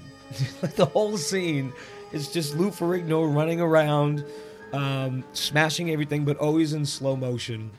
I kind of like, I don't know if you ever watched the show The Six Million Dollar Man. It's always in slow motion. Well, it has to be. You got to Right. stretch out those frames. I, I need a 23 minute show. I got to just to take it out of context. I, the other day, I just came across a Six Million Dollar Man episode on YouTube, so I put it on. Never really watched the show. It's you know before my time, but he goes and he's fighting Bigfoot, and I look at Bigfoot, I'm like, no way. Bigfoot was Andre the Giant. I just thought it was amazing. You know, I don't think I've ever seen that. it's terrible, but it's amazing sure too. We It's can rebuild him for six million dollars. You can't even fix his dentures for six million dollars these days. No, no, not anymore. uh, other characters we get, we get uh, Storm joins the X Men. Yep. Blade. Uh, Blade's a badass. Oh, Blade's great. One of the best. You don't doesn't doesn't get any credit for being, but it is one of the best comic book movies. Um, you think all three of them though, or just no, the no, first just the first one. Yeah, I like the third one because Ryan Reynolds is in it, yeah, and I like to see, you know, all right, well, that's why he, he did Green Lantern. yeah. I think, you know, and, and you know how much I love that movie. Um, but speaking of Green Lantern, you get John Stewart Green Lantern. You get Cyborg. You get Cyborg, who, like, I literally got to be honest with you, I, I kind of knew who he was, didn't really until Teen Titans. Well, that's where he's from. He comes in in the the Teen Titans. That Wolfman, right? Does those? I'm not sure. Anyway, yeah, you get the new Teen Titans where you get um, Cyborg, you get Starfire, you get awesome Nightwing in the awesome '70s disco suit. Oh, so fantastic. So good, so good. um, what else are we getting there? Well, you get some big moments that I don't want to gloss over and I don't want to miss before we kind of um, before we get into the '80s because you have, I believe, before the '80s, the death of Gwen Stacy. Oh, that's right. You get that the the one that they tried to do in the movie they just didn't quite get it right. Oh God, that's so bad. But in the comic book, it was a big deal. People liked Gwen Stacy, and the way they did it was really good. You know, she's falling, and he catches her just before she lands, but you see just a little word snap near her neck. And when he grabs her, he's like, "Gwen, how? Yeah, I'm the best, right? I saved you again." and she's dead. So it was, you know, it was well done, and it was a really big deal because people don't die in the comic books, you know. Well, they don't die forever, Right. and she died forever. She did. They, didn't they eventually bring her back or no? I don't know. I Is she, is she always dead? Is it 616? Is that where we're at right now? Well, I mean, they bring people back. They brought they brought the Flash back. Yeah. Well, Barry Allen Flash, but yeah. So Bronze Age, sort of this short revolutionary period of time. It's another one of those things where you get a lot of changing the guards in terms of writers and artists. So those the few holdouts that were left in from the Golden Age who managed to make it through the Silver Age now retired. Now you get the Bronze Age. Right, and you know, let's not forget in the Bronze Age that you get one of you know another one of the most significant moments, I guess, in the transition from the comic book pages to the movies is in '78 when you get Richard Donner's Superman, the movie. You know, which at the time, special effects they say were really good, but going back, I mean, it looks bad. But it was monumental. It was a big deal. It was a big hit. Everybody loved it. We got three other crappy movies after it. I mean, the second one's decent, but come on now. Well, let's go it because you get uh, Supergirl too. Oh god, yes, you definitely do. And also around this time, Bronze Age is when you're getting your um, Justice League. Um, Oh, the Super Friends. yeah, the Super Friends with the Legion of Doom, and you're getting your Spider-Man and his Amazing Friends is kind of coming out around the same time. So you're you're you're moving, I guess, more so. I mean, I know it's always been like that, but they're moving more so into pop culture and not just within the comic book pages. Yeah, and again, I think a lot of that goes back to to '66 Batman. That showed that that could be done. I mean, that took over everywhere. Right. All right. So as we shift into the Bronze Age, there's one thing that happens um, that really marks sort of the end, and in most people's minds, ends of the Bronze Age, and that's Crisis on Infinite Earths, uh, which is uh, a read that you can go back to. Yeah, you know, I've never read it. I understand the to. premise of it, but is it just a smorgasbord of bullshit, or I mean, like, how is it? It's you're not gonna like it. No. Well, I mean, there's some cool things in there, but it's not it's not well written per se. What is, what is the point of it, though? Like, the whole point is Yeah. that they want to DC wants to become relevant again, and so, yeah, because right, because that's something we didn't mention that even all these things we're talking about in the late, you know, Superman's getting a movie, but comic book sales are once again kind of down at this time. So, Crisis on Infinite Earth is the DC universe wanting to consolidate all of its multiverse. You know, you have in the DC universe, you have Earth over here, Earth over here. So your Earth 616 uh, I know that's Marvel, but the idea is your that is Marvel. Okay, Yeah. I'm always confused about that shit. uh, Earth, you have Earth One, and it has you know your Alan Scott, your Jay Garrick. So Alan Scott, Green Lantern, Jay Garrick, Flash. You know, you're talking about the guy who uh, with the red cape, you know, the red shirt, and actually has the lantern. You know, found it and like a train car. Yeah. And then you got Jay Garrick, who's got the giant silver plate on his head. Yeah, so uh, essentially Golden Age characters. Yeah, and then Right. you get Silver Age, where you got like Barry Allen, Flash. Um, you got uh, John Stewart or or Hal Jordan, depending on where you're reading.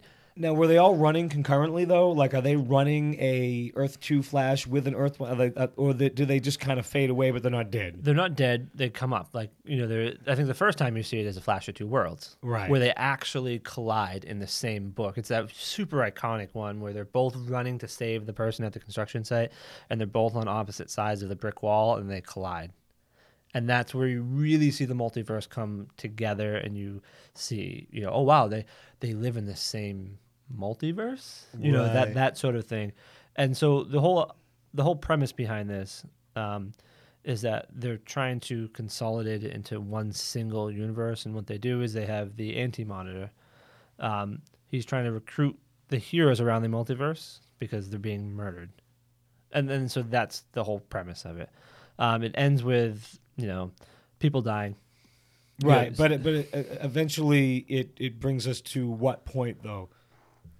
Like in terms of comic books, like where does it bring Yeah. us? So where are we at the end of Crisis of Infinite Earth? Where are we as opposed to where we were when we started Crisis on? I know it's a weird question, but so all of the all of the multiverses are done. There's one left. okay, that's so that was so we've consolidated. Yeah, we get like old man Superman dies. Wally West sacrifices himself Yeah. to to save everybody, to save the entire multiverse from collapsing. So that basically um, brings us kind of moving into the modern age. Yeah, so you we, you get the Flash dying, Right. and then you get the anti monitor anti monitor absorbing all of the worlds, and you left with one, and that's really it. So now everything is the same continuity. There's no more of those. Uh, we got Golden Age over here. We got Silver Age over here. It's just one universe of comic books, and that really brings you into the modern age of comic books. Which is really I mean, there's a lot of things in the modern age that make it the modern age, but I think what really kicks it off is when Frank Miller takes over the Batman and he comes out with The Dark Knight Returns. That is like uh, that kind of changes what people are doing in comic books, kind of more of a graphic novel type thing. Well, it's like adult version. Exactly. It's you know, it's it's a comic book that you wouldn't have read as a kid, but now as an adult you want to read. right. Well, it's more like a graphic novel, you know. It reads now. It's it's sort of not written in graphic novel format, but the way that it's been combined into the graphic novel format, it's perfect from start to finish. It, it reads the way that it should. It's one of those books that I go back and read all the time. Then you get uh, you get Alan Moore doing The Watchmen, V for Vendetta, two great books. Yeah, two and two books that are like now we're really starting to change how seriously you can take comic books.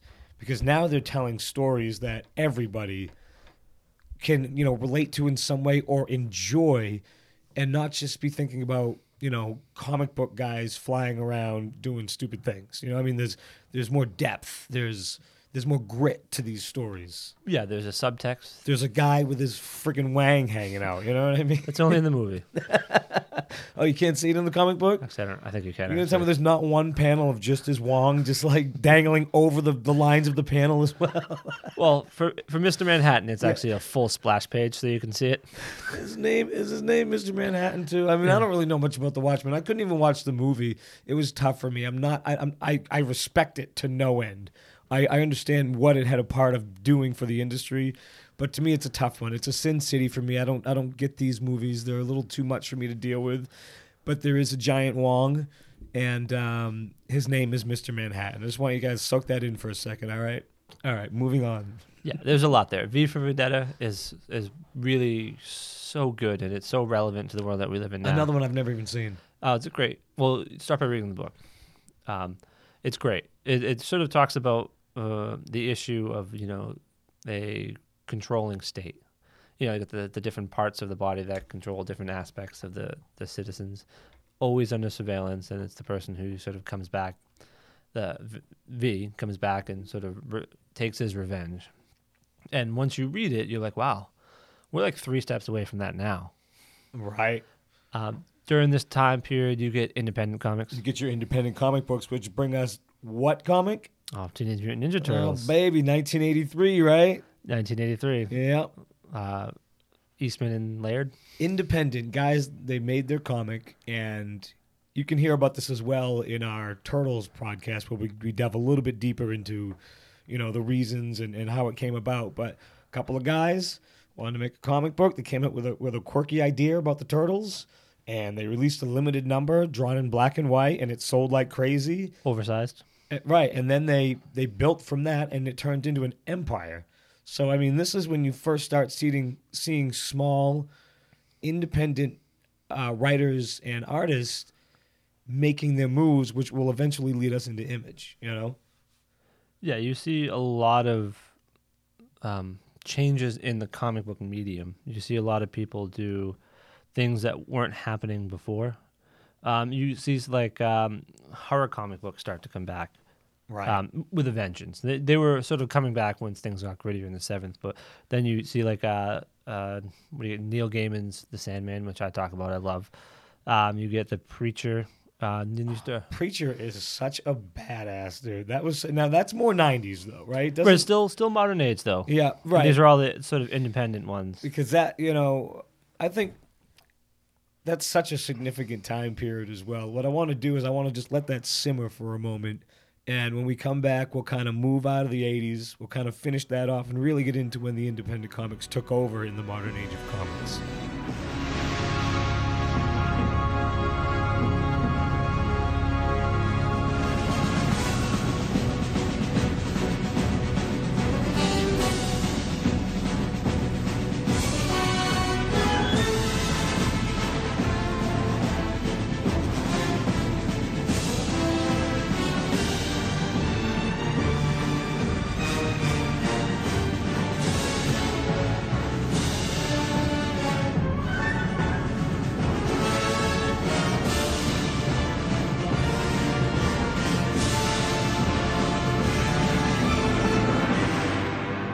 Hey guys, welcome back. We're going to wrap up this wonderful session of the 80s by talking about probably the most significant comic book thing to happen in the 80s, potentially in the history of comic books. Um, we're going to talk about 89 Batman. 89 Batman, baby. Oh my god, still one of my favorite movies of all time. It's a fantastic movie. It's, It, it's so good. it was the best representation of Batman we had since The Dark Knight Returns. Exactly. And you know, I don't really remember this, but looking back, when they named Michael Keaton as Batman, you got the same kind of thing you get today, where everybody freaked out. Like the guy who played Beetlejuice, the guy who played Mr. Mom is going to be Batman. Yep, Mr. Mom was the big one. Yep. And, um, you know, you see it t- today. You see it again with Ben Affleck. You see it with Robert Pattinson. You see it with you know every guy. They're always freaking out. They never give him a chance. I think even Heath Ledger, when he was first going to be cast as the Joker, everybody kind of had an issue with it. You know, Yeah, the guy from 10 Things I Hate About You. exactly, He can't be funny. He's Australian. exactly. I don't. Uh, He might not be Australian or might not have been. I don't know. But um, so in '89, this is when you get a studio to back a movie with a big budget again about a comic book character, and Tim Burton is the guy they choose to direct it. The guy who the year before had released Beetlejuice, which was definitely kind of an off the wall type Tim Burton style movie that we'd never really seen before, except for uh, Pee Wee's Playhouse or Pee Wee's Big Adventure. I think is the one that he directed. So a really quirky kind of director they picked to to bring this movie to life. But what he did was he followed the, or at least the, the writers followed the the Dark Knight Returns kind of thing, where it was really dark, and it wasn't a campy Batman. It was a serious Batman, all dressed in black, um, much darker tone than kind of you know what people still were hanging on to with the campy Batman thing from the '60s. Because if you weren't in comic books, you don't know too much about the Dark Knight Returns. That changes comic books, but it doesn't really change society, you know, and how they view Batman. Yeah, well, many of the people who sort of left Batman or their impression of Batman as the campy Adam West Batman never read The Dark Knight Returns. Exactly. So they don't, you know, they don't have this understanding of what this new type of new old Batman is like. Uh, and the thing that I love about this film is right off the bat, you get it. You know, most films, and especially superhero films, you go 30, 40, 50 minutes. You know, you're halfway into the second act before you see the, the, the hero. Right. You're literally 30 seconds in, maybe maybe 45 seconds in before he's fucking those guys up on the top of the, Oh, the building. so awesome. That's um, and you know it's done well, and he did it well, and you kind of, you know, that's always a great way to introduce a character in a movie is with shadows and and and fast movements, and all of a sudden you see him, and uh, you got that great scene where he's holding the guy up, and the guy's like, "Who are you?" He's like, "I'm Batman." Which you hear all the time in Batman, you know, uh, parodies and things like that, all throughout since then, I guess. Yeah, it's it's a, an iconic line and an iconic scene, and, and you get it right off the bat. And I love that in this movie they take the sort of the killing joke and the um, the story of the messed up Batman killing or altering somebody to make them the Joker. That the Red Hood line where it's the Ace chemical plant. He he somehow plays a role in creating his own villains, which is sort of my favorite aspect of Batman. Anyway, we'll, we'll talk about that later with Batman. Well, but- right, but what they did, it was you know, like we talked about, they were everybody was freaking out about Michael Keaton. Well, they cast Jack Nicholson as the Joker, and nobody freaked out about that because Jack Nicholson was already a legend by that point. And what they did with the character and the way they wrote it, they they wrote it for Jack Nicholson. They catered it to his um, strengths and his style, and so you get that one of a kind Jack Nicholson Joker, which is like it may be my favorite Joker of all time. I know everybody loves Heath Ledger now, uh, but it's you know for me it's that nostalgia thing, and he did such a great job. And for the longest time, he was the Joker, and nobody could live up to Jack Nicholson's Joker until Heath Ledger took it over and changed the dynamic of it, and you know really made it his own. Well, his the, there's a big difference between the two styles of Joker. Right? You know, in the Batman '89 film, he is the sort of the antithesis of Batman. He's sort of the opposite. The and he's created by Batman. And he's more along the lines of the Cesar Romero type, you know, laughing all the time. Yeah, chewing scenery. Is what- is what he's Exactly. doing. He just he does it better than Cesar Romero, but you know he that's kind of he's still he plays the Joker in kind of a camp way still. Well, yeah, he has to because we haven't made that transition. By the time you know Heath Ledger comes around for the Dark Knight, uh, we've had another Batman. You know, you have Batman Begins. You have a a longer um, history of different Batmans. You know, we've gone through uh, the Batman the animated series. You know, we've gone through some other versions of Batman in the comic books and in pop culture. And more twisted takes on the Joker as well. Yeah, it's absolutely. I mean, I, you have to, you know, put him in his time, and um, Jack Nicholson's Joker is phenomenal. It's a great performance. and that movie by you know is has such a significant cultural impact. I mean, 1989, that whole year is like the year of Batman. Yeah, the lead up to it. Everything is Batman. That the the fr- from the first glimpse of the first trailer through the rest of the year after the movie comes out. I'm sure it comes out sometime in the summer. I'm not quite sure the date of when that came out, but it's a summer blockbuster it's a summer blockbuster. It's it's June. and it's you know it's it's on the McDonald's cups. It's everywhere. So now we start getting Batman movies um, consistently. The next couple years later, we get Batman Returns, which is another good Batman. movie. It's not as good as the first one, in my opinion, but it's still a great, dark, gritty um, take. And the Penguin is disgusting. You know, like Danny DeVito's great as the Penguin. It's gross. It's Batman in Gotham. Right, and that and that's another great movie by Tim Burton. And after that, they got rid of him, and they gave Joel Schumacher the chances to make us bat nipples, and you know all kinds of great things like that. Which I didn't really mind Batman Forever, but Well, it didn't live up to the same. At the time, you know, I love Jim Carrey. Thought so it was great. He camped the hell out of that uh, role, though. But at least he, you know he, he doesn't he does it on purpose though. You know that's that's you're not going to get at this point in Jim Carrey. You're not going to get Sunshine, Eternal Sunshine, and the whatever it is, or the Majestic. And that's not why they hired him. They hired him to be Jim, be Ace Ventura in a Riddler costume. Right. You know what I mean? And that's what he did. And he, I, I, going back, I still like his performance. Everybody hates it because it's way over the top. I love Jim Carrey back then. I still love Jim Carrey. Um, I know he's goofy and ridiculous, but I thought he did a great job as the Riddler. yeah, you just lose out with Val Kilmer and Tommy Lee Jones. Right, exactly. And then you get to the. Ugh, we won't- I don't even need to talk about. Batman and Robin, but that's Moving on. things take a dive after that. Um, but let's go back to the, the early 90s and the independent comics we were talking about before the break. Yeah, so in the early '90s, we start to see an explosion of of independent artists who come out with things that are different. They're just completely different. But it's really kicked off by the uh, Todd McFarlane, Jim Lee, and you know some of the other top artists at Marvel.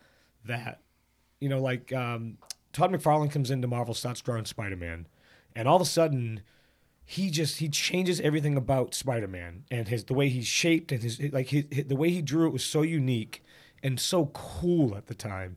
And he had the spaghetti webbing and everything. There was webbing everywhere.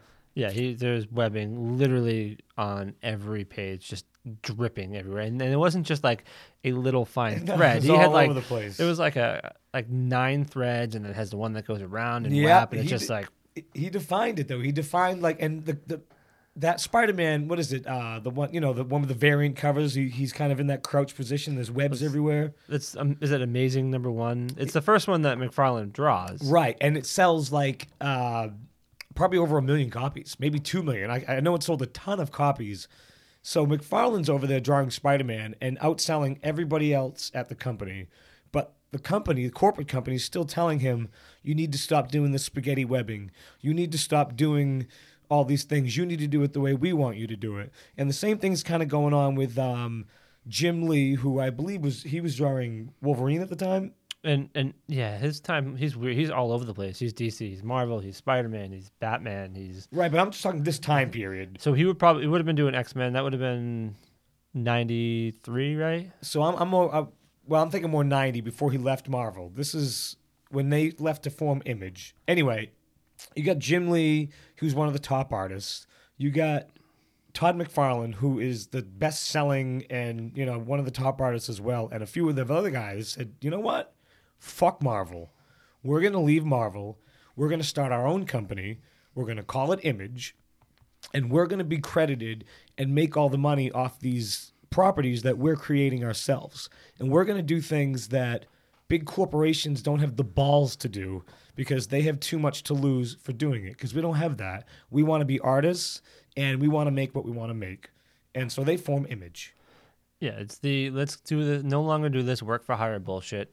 Where we're literally doing all of the work, creating all of the shit, and we're getting paid per page. you know, Exactly. Just like it was 1937. You know what I mean? yeah, so they go out and they start Image Comics, and they start making new stuff. And they start absolutely outselling Marvel. I mean, McFarlane, the first thing Image releases is Spawn 1, which is all McFarlane, and it is so different than what you're seeing in mainstream comic books at the time. It's gritty, it's gory, it's disgusting, it's revolting. It it gives Spawn, you know, Spawn is another vulnerable character. He's like Superman, but every time he uses those powers, he dies a little bit more, you know, and his time is is less. And uh, Spawn to me is one of the best comic books of all time. I mean, Spawn just captured my imagination so much back then. So you got Image Comics. They come out with Spawn, right? That was McFarlane's baby. Then you get Savage Dragon, which is um, Erik Larsen's childhood creation. This is a character that he makes like when he's in high school or something, and they, he, gets it published as an independent comic earlier, and it comes back. And now that he owns his own company, he's like, I can do this character. And you remember the Savage Dragon Oh, yeah, of course I do, yes. Be like, this is a great idea. It's like all of the superheroes sort of wrapped up into one, where they're like, he's got all of these powers. Oh yeah, by the way, he's like bright green. He's got a fin on his head. And then you get uh, Liefeld, who does Young Blood. Yeah. And now Jim Lee at this time is doing what Wildcat, Yeah, Jim Lee does his his Wildcats, Wild Wildcats, uh, right? which you know I, I never really read it. It's Jim Lee, so it's drawn well. Yeah. You know that's sort of the and it's you know those all come out. I think those three come out at the same time, and then they move on, you know, and start doing a bunch of other things. The things that you remember from Image Comics just throughout their history, not necessarily in the '90s, would be like The Preacher, Walking Dead. They're just finishing up Walking Dead now. Yeah, see, Preacher was incredible. I remember when Preacher first came around and reading some of those. It was it was intense, dude. Like Preacher was intense. Yeah, that's there's there's a not for a young audience. Uh, you get the Kingsman, Yep. both those movies now from those books. Um, Hit Girl and Kick Ass. And this is all image. This is huh? all image stuff. Um, there's that movie I Killed Giants, which I'm sure you might have seen the cover for it. That's based off of an image comic book called I Killed Giants. Uh, Bone, do you remember Bone? I don't remember it. No. Oh, Bone is um, it's the it's the, the little white guys. They're like, I don't know, they almost look like uh, those little IKEA figures from your directions, uh, and, and it's just this weird sort of turned into animated a cartoon. They're from comic based off of like a comic strip sort of thing. Um, it's weird, but that was another one of the big sellers. Um, let's see, what else do they have from Image Comics? Um, that's all I can think of off the top of my Well, I'll tell you this: they start getting so big that they start getting approached for live action films, like the Spawn film. Um, so, in a way, they're almost on the same plane as the Marvels and DCs at that point. They have a, a, a- ton of properties that are really doing well and they also have bigger companies coming to do movies with them you know? So they it, it's it's unbelievable how well they did after they left Marvel. You know what I mean? Like they like had a vision. Each one of them kind of had their own little vision and they took off. And I you know I just I found that whole thing fascinating. There's a documentary with Todd McFarlane. I can't remember the name of it, but just look it up. Todd McFarlane documentary, which is tremendous, and it kind of chronicles his rise through Marvel into Image, and you know all the things that have happened since. yeah, I mean, really, his big downfall is when he starts buying Mark McGwire baseballs, right? Barry Bonds baseballs. Well, his, you know, uh, McFarlane, that guy's a genius. I, I don't care what anybody says. Todd McFarlane is a genius. He's done so much, and then he starts making the toys. He starts making those highly detailed toys that pretty much the market is dominated by them now. All toys are super highly McFarlane style detailed now. You know what I mean? Like Yeah. collector's items. Yeah, 95 points of articulation. Right? Exactly. Teardrops in the eyes, that sort of thing.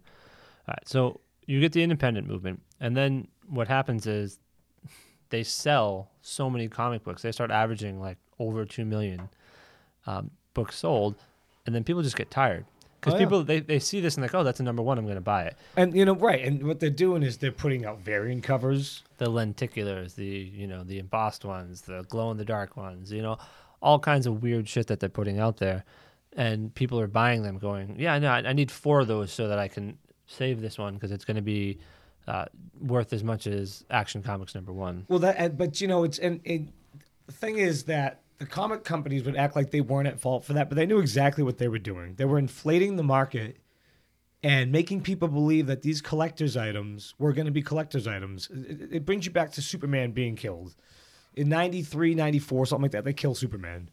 You know, we know he's going to come back eventually, but they did wait a year before they even brought him back. But what they did was they had the collectors books, the ones that are in plastic, which I still have that black plastic Superman with the blood dripping red Superman sign, which is one of the coolest comic book covers I've ever seen. They, they must. I think they sold like three million of those. People were buying them at ten at a time. This is when the whole collector's market, not just in comic books, but in card collecting and everything else, literally collapsed in you know the mid 90s to the late 90s because they flooded the market with with bullshit with the variant covers and all that to try to sell more comics to people and what happened was they ended up getting screwed on it Yeah. So what happens is people just get tired of it, right and so you start seeing uh, a little bit of fatigue in the market. You see movies that are coming out where people are like, "Yeah, I don't want to go see that." Right.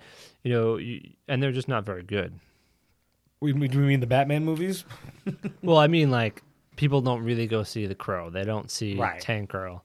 People see The Mask, but you, yeah, that idea where it's like, yeah but the mask was literally only because people were going to see jim carrey at the time one of the biggest stars in the world you know Uh, so we we shift into I mean really we're in we're still in modern age but 2000s is sort of where comic books change from being a comic book to a once in a while movie to movies that come out every year there's a comic book movie franchises. You know, they become franchised in Hollywood. And it really starts with Spider Man. I mean, I know X Men came out and X Men was a good movie, but Spider Man was one of those Batman movie moments. Everybody went to see Spider Man. You know, Spider Man was a, a massive hit, and Spider Man dominated that whole year. yeah Spider-Man was huge X-Men was huge but X-Men was different X-Men wasn't you didn't think of it as a comic book movie per se because it didn't look like a comic book movie Right. you know they're all in their black suits and their leather and they're joking about wearing tights Right. Whereas Spider- in Spider Man, he's wearing tights. He's legit wearing tights. You know, it's his suit. and you know that this is when you get to technology finally catching up to being able to make a spider-man type movie you know like it can finally look like he's actually well kind of sometimes look like he's swimming you I mean, swinging excuse me sometimes you go back spider-man 2 which is like 2004 i think when it came out a couple years later no it's 2004 2002 was spider-man 1 2004 and maybe 2007 on spider-man 3 Uh, Spider-Man Three didn't come out in my world. yeah, exactly. But you can tell even by Spider-Man 2 they get even better. And he doesn't look like an elastic floating around in the sky. But comparatively speaking, if you look at Spider-Man 1 and you look at Superman 1 from 78, the difference is insane to what the special effects could do. Well, yeah. I mean, when when Superman came out, it was tights. Right. You know, when when Spider-Man comes out, it's CGI. It was it was mostly CGI. Um, and that and that's where we get to how now we're in the 2000s and every big time movie company is rifling through the catalogs of these comic books to find characters that they can make movies for. You get the Fantastic Four in 2005, which is not very good, No.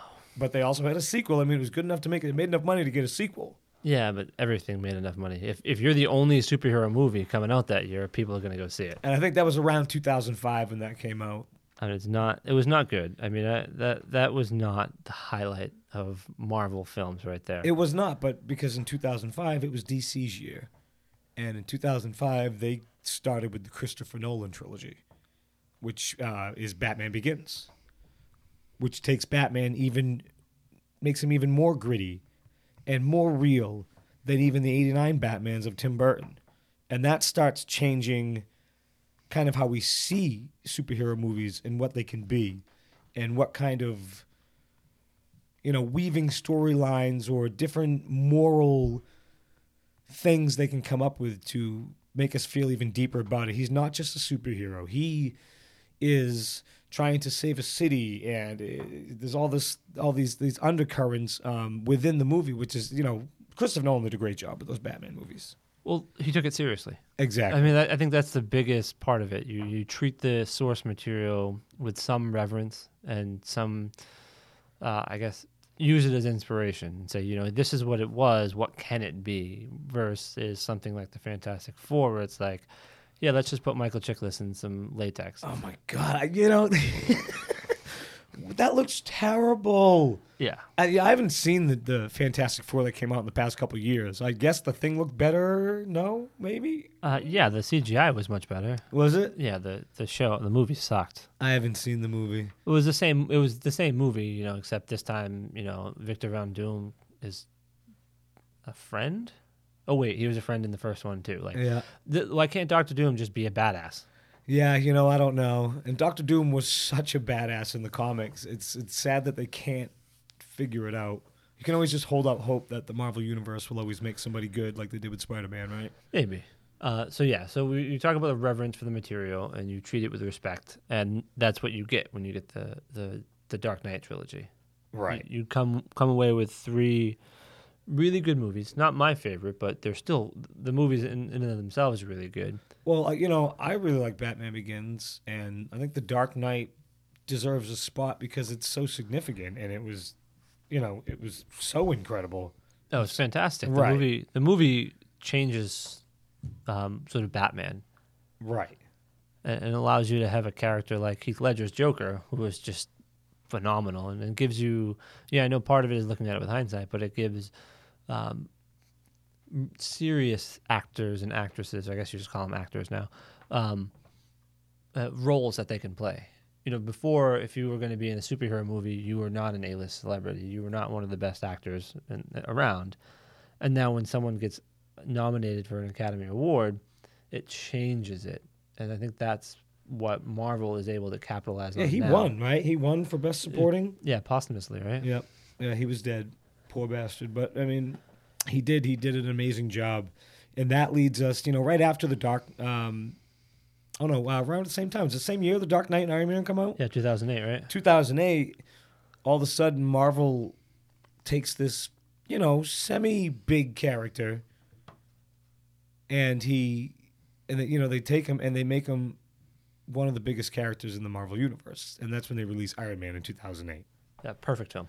Perfect film. I agree. That film is so good. We went and saw it together. We walked out saying, "Man, that was so fucking good." That movie was so good. Even going back and watching it again, that movie is just so good. And it ends. What is it? It it ends on Back in Black. You know, like the very end of the movie. It's oh, And that's really it. I mean, that's what you get. And that's how we got to where we are today is with that Iron Man film. and that kicks off right the whole Marvel universe and DC extended universe type situation that we're in now.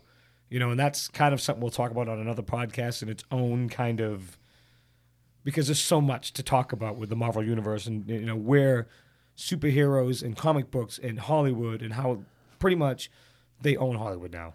Yeah, it's it's really and you know that's that's something that we do definitely need to say for another episode.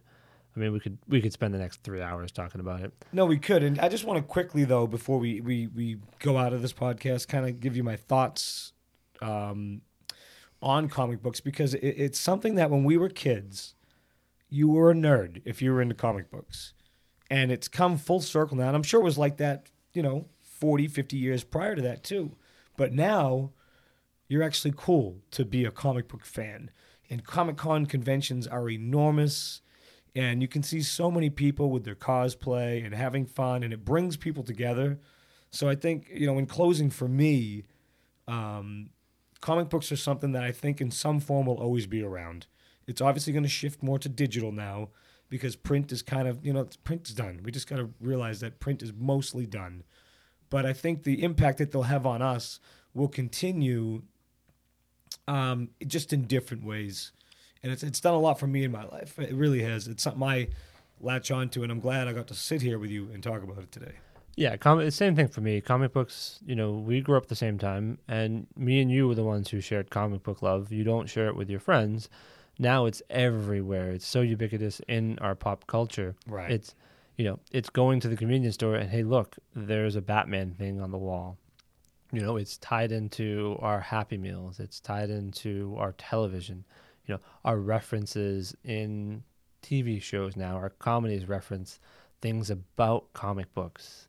You know, it's really everywhere right now, and, uh, and you know, it'll go away in some some way. But it, the idea of the comic book i- as a medium won't go away. It's too impactful. You know, people like the stories that come out of it, and the characters that are in there are so well established, and their history is so easily obtained by anybody that you can jump into any comic book and continue the story without having to go back and read 70 years or 80 years of history, you know, depending on your character to know that character.